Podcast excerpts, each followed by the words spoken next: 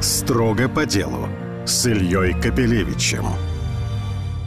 У нас в гостях Леонид Роберман, руководитель, создатель антрепризы Art Partners, продюсер, в некоторых случаях режиссер-постановщик очень большого числа очень любимых в Москве э, спектаклей. Ну, мы с вами и на нашей радиостанции не раз встречались. Мы в канун Нового года. Э, все билеты проданы, да? Да, да. Вот об этом мы и э, поговорим, да, потому что ну, на какие-то э, хорошие спектакли билеты можно найти в единичном количестве по 20 тысяч, по 10 тысяч. В принципе, есть э, такое ощущение, наверное, вы его подтвердите, что спрос московской публики, не только московской, на театр как-то значительно вырос. Так ли это, чем это объяснить, на что идут или идут на все? Я думаю, что это объясняется неким моментом, неким временем, в котором мы оказались, либо безвременем, что на самом деле одно и то же. Человеку необходимо куда-то идти. Он не может постоянно выходить из дома и идти по одной и той же дорожке на работу, возвращаться домой, заходить в магазин. Человеку нужен обязательно праздник. Человеку нужно развлечение. И, в принципе, если говорить о театре, то основная функция все-таки театра – это функция социальная, когда человек приходит в определенное место либо для того, чтобы от чего-то избавиться, что его мучает, либо о чем-то порассуждать, либо сопереживать, сострадать тому или иному человеку, явлению, событию, либо просто развлечься, либо отвлечься. И вот этим отвлечься, это были, было очень много. Были концерты, которые состояли также из концертов звезд э, России и зарубежных концертов. Зарубежных концертов сейчас практически нет. То, что касается кино, мы лишены сейчас возможности смотреть те самые а, знаменитые блокбастеры, на которые раньше просто толпами ходили, и в результате что остается? Остается театр. И человек пошел в театр. Поэтому я думаю, что сейчас время театра, благодаря обстоятельствам, обстоятельствам нашей жизни, в которой мы оказались. Ну, а как изменилась театральная Москва? Вопрос очень общий, но мы знаем, что режиссеры, некоторые актеры перестали работать э, в России по тем или иным причинам, некоторые из них, но они были одними из самых востребованных. Это чувствуется или ну, на смену пришли другие? Вы знаете, нет, нет, нет. Я думаю, что театр все-таки э, не только театр, там кино, да и вообще все, что имеет отношение к искусству, это handmade, это штучная история. И на самом деле вот тот самый да, искусственный интеллект, о котором сейчас много говорят, я даже верю, что он заменит водителей. Но это не может произойти в театре, это не может произойти в кино, это не может произойти, это может произойти в промышленном дизайне, скажем, но на каком-то определенном усредненном уровне. Но это никогда не заменит слово «художник», где бы и в чем он ни был. И на самом деле я думаю, что одна из основных проблем, которые сейчас существуют в театре в России, это отсутствие личностей.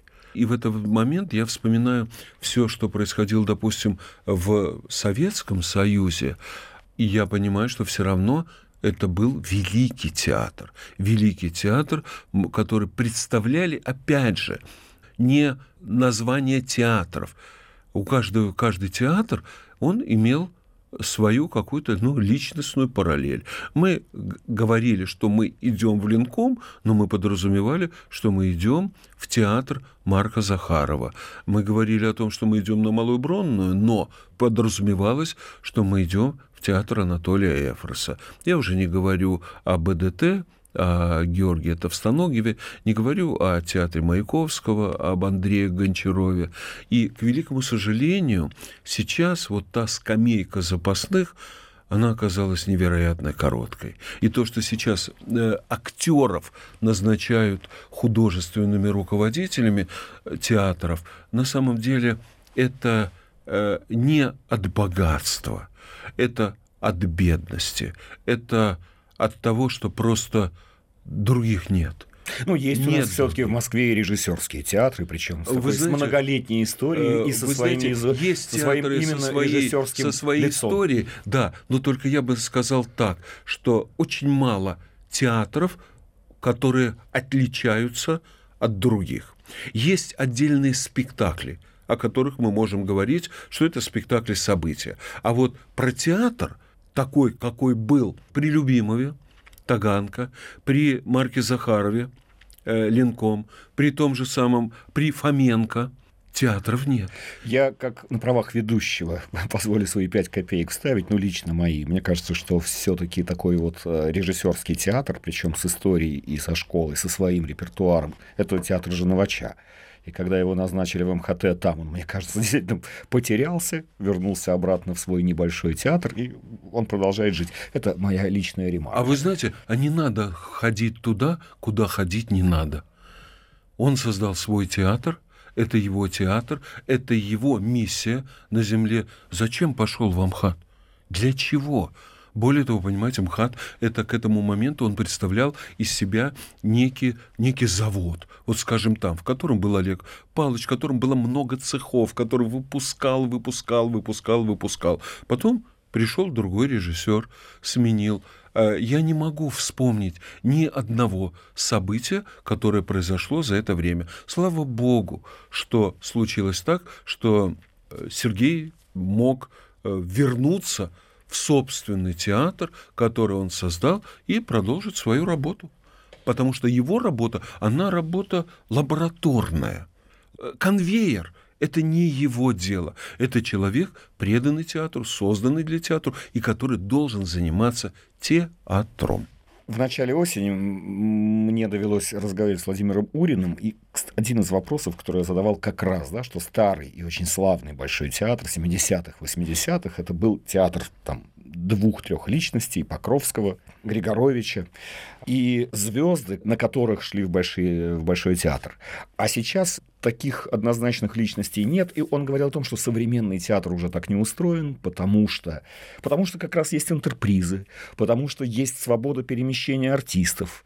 Может быть, в этом действительно причина. Вы сами занимаетесь интерпризой, ну, то есть забираете актеров из каких-то других мест, а, собираете их в отдельном проекте и также... Вы знаете, на самом деле, если они пришли ко мне, то значит я смог предложить им нечто интересное. И если кто-то думает, что в театре все определяется деньгами, я хочу вас разуверить, на самом деле нет. Ты можешь обладать колоссальными деньгами, но есть категория артистов, которых ты не можешь купить. Они не пойдут к тебе работать, если не будет интересного материала и интересного режиссера. Вот в этом смысле мне безумно повезло.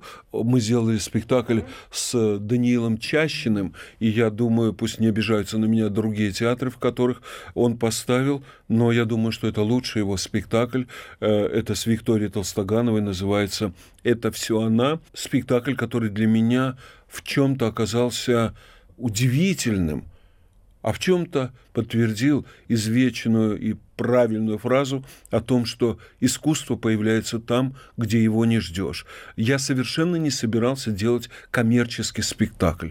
Я, прочитав пьесу, захотел ее поставить. Мне захотелось, чтобы этот материал оказался на сцене оказался у меня. И мы сделали спектакль. Спектакль, которым я горжусь и считаю его одним из лучших в своей жизни. И оказалось, что вот этот спектакль, который оказался художественным, этот спектакль оказался в результате и коммерческим. Но оно так работает в жизни. А наоборот, не работает. Ты можешь себе сказать, да послушай, я сейчас сделаю коммерческий спектакль, за бабаху, это же очень просто. Берешь классную легкую пьесу, в которой есть любовная интрига, в которой есть юмор, приглашаешь хорошего режиссера, парочку артистов, лучше всего с именами, а еще лучше, чтобы вообще просто с именами, и чтобы их лица видели на, на афише, и даже не интересовались, что за пьеса, кто поставил, где будет идти, и так далее. И делаешь этот спектакль. Не получится. Ну вот не работает. Видимо, все-таки то, что касается театра, здесь есть некая некое божественное начало, которое что-то позволяет, а что-то не позволяет. Вот в этом смысле мне безумно повезло в этом году, потому что кроме Даниила Чащина, о котором я говорил, мы сделали спектакль. И это был совершенно другой спектакль. Потому что если э, спектакль, который сделал Чащин, это спектакль, он о душе, он о душе, о том, что беспокоит, о том, что волнует, о том, как все непросто. А дальше пришел э, Никита Кобелев, мы сделали другой спектакль наедине с, с этим режиссером.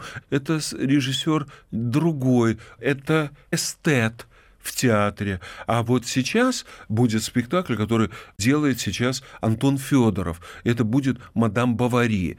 А вот э, этот человек для меня совершенно новый, совершенно и более увлекательного путешествия, чем с Антоном Федоровым, у меня давно в жизни не было. Вот сейчас в январе у нас будет премьера, и это будет другой э, Флабер, другая Бавари. Хотя все то же самое. Но Антон видит то, чего не видят другие. я благодарю судьбу за то, что нас она свела. Строго по делу на бизнес ФМ. Строго по делу с Ильей Капелевичем. Шварц э, «Обыкновенное чудо» поставлен в театре Вахтангова. Э, другая премьера Шварца «Просто сказки» в театре Маяковского. Что происходит с репертуаром? Почему такие пересечения? А еще очень много, на мой взгляд, очень, не очень, но есть пересечения, немало ставится из 20-х годов прошлого века, ровно сто лет назад, Булгаков, Эрдман, этих спектаклей и спектаклей интересных много. Вот, по крайней мере, такие параллели я вижу, что вот это э, хотят, это ставят. И ставят все, где нет вот сегодняшней актуальности. А вы знаете, а я думаю, что в данном случае чем-то наше время, оно каким-то образом, оно ведь напоминает то самое время тех годов, когда писали Шварц, когда писали Эрдман, а я думаю, что мы просто в тех пьесах и в тех спектаклях мы ищем ответы на вопросы, которые у нас мучают сейчас. И так как сегодня просто по объективным причинам не может появиться та драматургия, которая бы ответила на наши запросы, мы просто это ищем в другом времени.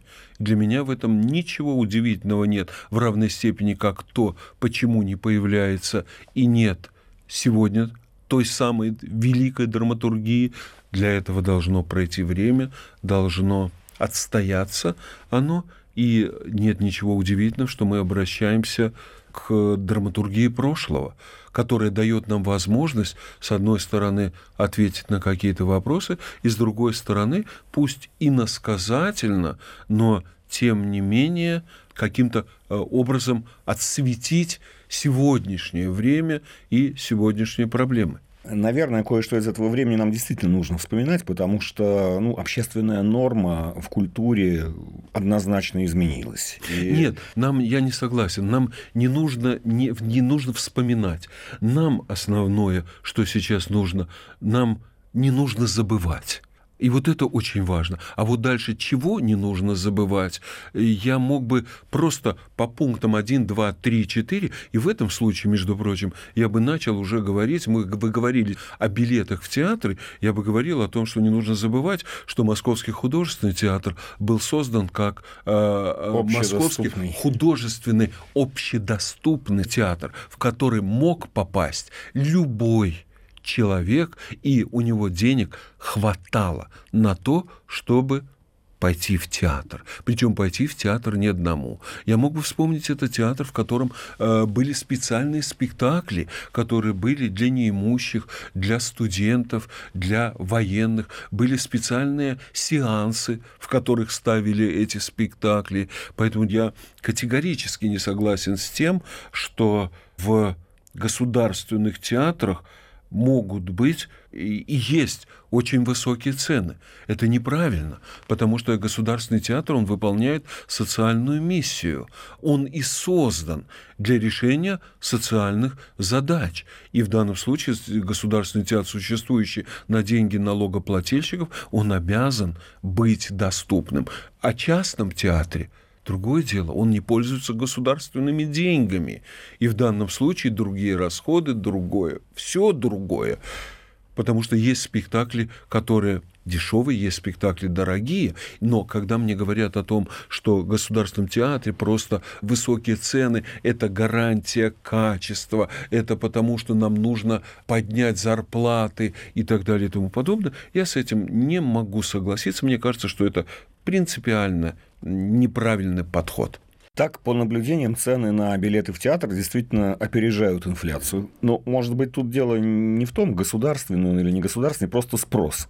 А мы же видим э, и видели, что происходит э, там указ Большого театра, когда начинается продажа на щелкунчик. И что бы мы ни говорили, так сказать, давайте так организуем, давайте сяк организуем, там как не организовывай, спрос превышает предложение, ну, там, на, на порядке. Да? И в этом году, очевидно, эти очереди были более жестокими, чем год назад и два года назад. Также и на многие спектакли в государственных театрах. Ну, на самом деле я могу рассказать только случай из моей собственной жизни. Это произошло в день, когда вечером должен был идти спектакль наедине, спектакль ажиотажный спектакль, в котором заняты три звезды нашего театра. Это Виктория Исакова, Александр Рябинок и Ирина Старшенбаум. И в середине дня мне позвонили э, сотрудницы нашего отдела продаж, сказали, что осталось всего четыре билета. Они одиночки, и они не продаются. Два билета по 15 тысяч, один билет по 12 и один по 7. Спросили, что будем делать. На самом деле было два пути. Первый путь – это резко понизить цене, чтобы их купили. Но я почему-то решил пойти по другому пути. Я предложил изменить цены, но в сторону повышения. Э, и предложил, чтобы те билеты, которые были за 15, их поставили по 20 тысяч, билет за 12 повысили до 15 тысяч, а билет за 7 предложили по 10 тысяч. Ровно через час мне позвонили и сказали, что три билета купили. Остался только один. Тот, который раньше был по 7. Терять было уже нечего, и я предложил этот билет, который по 7, поставить за 20 тысяч рублей, на что мне наша сотрудница Юля, она сказала, Леонид Семенович, мы знали, что вы предложите такое, поэтому мы поставили его за 25 тысяч рублей. Улетел. За час до спектакля мне звонит мой товарищ, который предлагает встретиться и, узнав о том, что я буду в театре, спрашивает меня, в каком. Я называю, говорю, это будет в театре эстрады, я там буду занят до 9 часов. На что он мне говорит, а я тоже там буду. Я как раз буду к 9 часам. А что ты там будешь делать, спрашиваю я. А ты знаешь, моя девушка пойдет сегодня в театр. Я удивился, говорю, а почему только девушка, почему не ты? Да, понимаешь, там оставался всего один билет, и я его купил. И вот этот билет купил мой товарищ. Строго по делу на бизнес ФМ. Строго по делу с Ильей Капелевичем. Возвращаясь к советскому времени, в Линком попасть было невозможно. Дело было не в ценах. А, даже там, не знаю, проведя ночи в ночи а, в очередях, ты вряд ли смог купить бы билет, потому что я, я знаю, что такие эти очереди. Сейчас все удивляются Щелкунчикову, я это все прошел вполне на собственной шкуре. Ну, в театр Маяковского я билеты с огромным трудом добивал, э, добывал, отстаивая значит, ночами. А всегда эту очередь сдвигала, так сказать, ватага спекулянтов, которые выкупали столько, сколько давали в руки, ну, и они там ходили по кругу, а все, которые стояли в очереди, потом остатки выгребали. Как-то так получается, что спрос на хорошие спектакли, он реально превышает предложение. Просто так на хороший спектакль не попасть. И не потому, что у них была запредельная цена, а и все не равно потому, купить, что это... можно было купить у да. спекулянтов по ценам, Но которые это, студенту это были вообще дело. недоступны. Ну, а иначе надо конечно. в сражение было вступать за эти конечно. билеты. Но на самом деле я думаю, что все равно при всех минусах, которые существуют, все равно я за то, чтобы залы были полны, чтобы люди ходили. И новый спектакль, который мы сейчас делаем, кроме госпожи Бавари, мадам Бавари, извините, вот я сейчас решил сделать то, чего не делал никогда. Вот как-то это время, вот эта атмосфера, вот некая сгущенность всего, вот вдруг я подумал о том, что как никогда сейчас очень важен праздник. И вот мы сейчас решили сделать спектакль, который никогда, по крайней мере, у меня, да я насколько знаю, и в других частных театрах еще не создавался. Это будет некое шоу о том, как развивалась бы наша жизнь и как бы развивались и менялись люди, принципы и мода, если бы не случилось тех самых событий, которые изменили жизнь мира, имея в виду Первой мировой войны, Второй мировой войны. При этом, при всем, мы решили, что это будет сделано в виде некого дефиле. Именно поэтому мы пригласили в соавторство дом модели или модельный дом Алены Ахмадулиной, которая разработает целую коллекцию костюмов специально для этого спектакля, а режиссерами-постановщиками будут два балетмейстера, художественным руководителем будет Егор Дружинин. Ну, это вот такое звездное имя на афише уж его. Это, как это минимум для, для по меня... танцам на ТНТ, вы, вы знаете, знаете, вся страна. Это, это все и по танцам на ТНТ, и в нем будут принимать участие и солисты Большого театра, и танцоры контемпорари, победители танцев со звездами. Здесь будет все, но в данном случае это будет история, история моды и отношений человеческих какими они могли бы быть, если бы нет. Но это моя попытка создать праздник. Билеты будут дорогие, это очень дорогой спектакль, дорогой не только потому, что там будут дорогие костюмы, он будет дорогой, потому что там будут лучшие костюмы, которые могут быть, лучшие декорации, которые могут быть, там будут лучшие танцоры, которые есть сейчас Я в стране. прочитал, что там от Большого и театра до режиссеры. от Большого да. театра до э, вот шоу танцы со звездами на да. ТНТ. То есть да. такой э, микс э, разных жанров, но все Да. с именами. и с, э, А билеты будут стоить ровно столько, сколько за сколько их будут покупать. Ну, а примерно, вот все-таки. Э, В данном случае э, пример очень простой. Сейчас на сегодняшний день определено, что минимальная цена э, будет 2000 рублей, максимальная цена будет 20 тысяч рублей. Это вот разброс, который фактически как в Большом театре.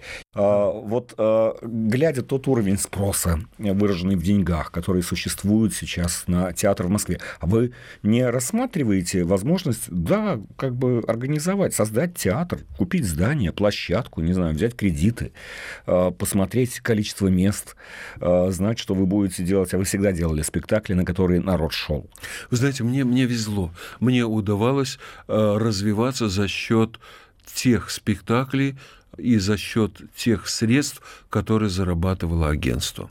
Если в процентном отношении э, просто посмотреть, сколько было неудач, то, наверное, за всю 27-летнюю жизнь агентства ну, было 5% тех спектаклей, которые были недолгожителями, и то они недолгожителями были только по одной причине, что у меня хватило, наверное, мудрости, мудрости просто их вовремя закрыть. У меня были спектакли, которые прошли 9 раз, 13 раз. Более того, эти спектакли были поставлены режиссерами с именами, режиссерами, которые, казалось бы, должны были гарантировать качество спектакля. Ну, Но не, не, не случалось. Да. А, кстати, критерий неудачного спектакля лично для Вы знаете, какой? критерий неудачи давно, давно сформулировал Жванецкий. Это когда ты уходишь не под э, аплодисменты зрителя, а под стук собственных башмаков. Так вот, зритель, он все определяет. И если после антракта в зале остается меньше людей, чем то количество, которое ушло, немедленно надо закрывать этот спектакль. Не надо ожидать чуда.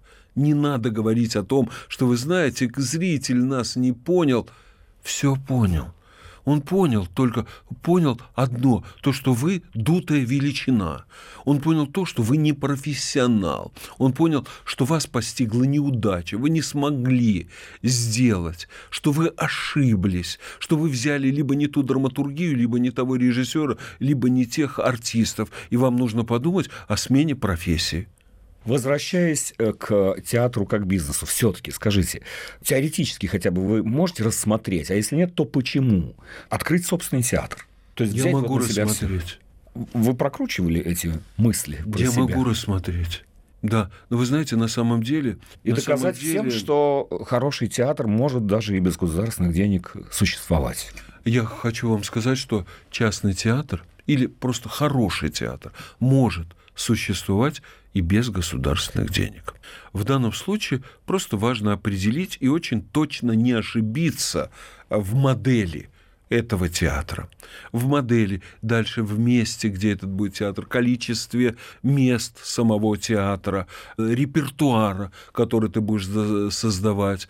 Ну вот смотрите, пожалуйста, ведь театр нации – это некий средний вариант промежуточный вариант между частным театром и государственным театром, где театр государственный, финансируемый государством, но у театра, у которого нет постоянной трупы, и когда ты имеешь возможность приглашать тех, кто нужны для этого конкретного театра. На самом деле, одной из основных проблем э, государственных театров являются Постоянный раздутые штат, трупы, да? являются постоянные штаты, является тот самый балласт, от которого ну никак Но это модель не того самого избавиться. театра, о котором мы говорили в начале. Зато Да. они все ученики этого мастера, и, может быть, сегодня им не нашлось дела, но они все равно ученики. Найдется завтра.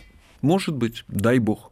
Спасибо. Не, знаю, не берусь э, судить. Спасибо. Леонид Роберман, создатель и генеральный директор агентства Art Partners. Спасибо вам. Спасибо. Строго по делу на бизнес ФМ.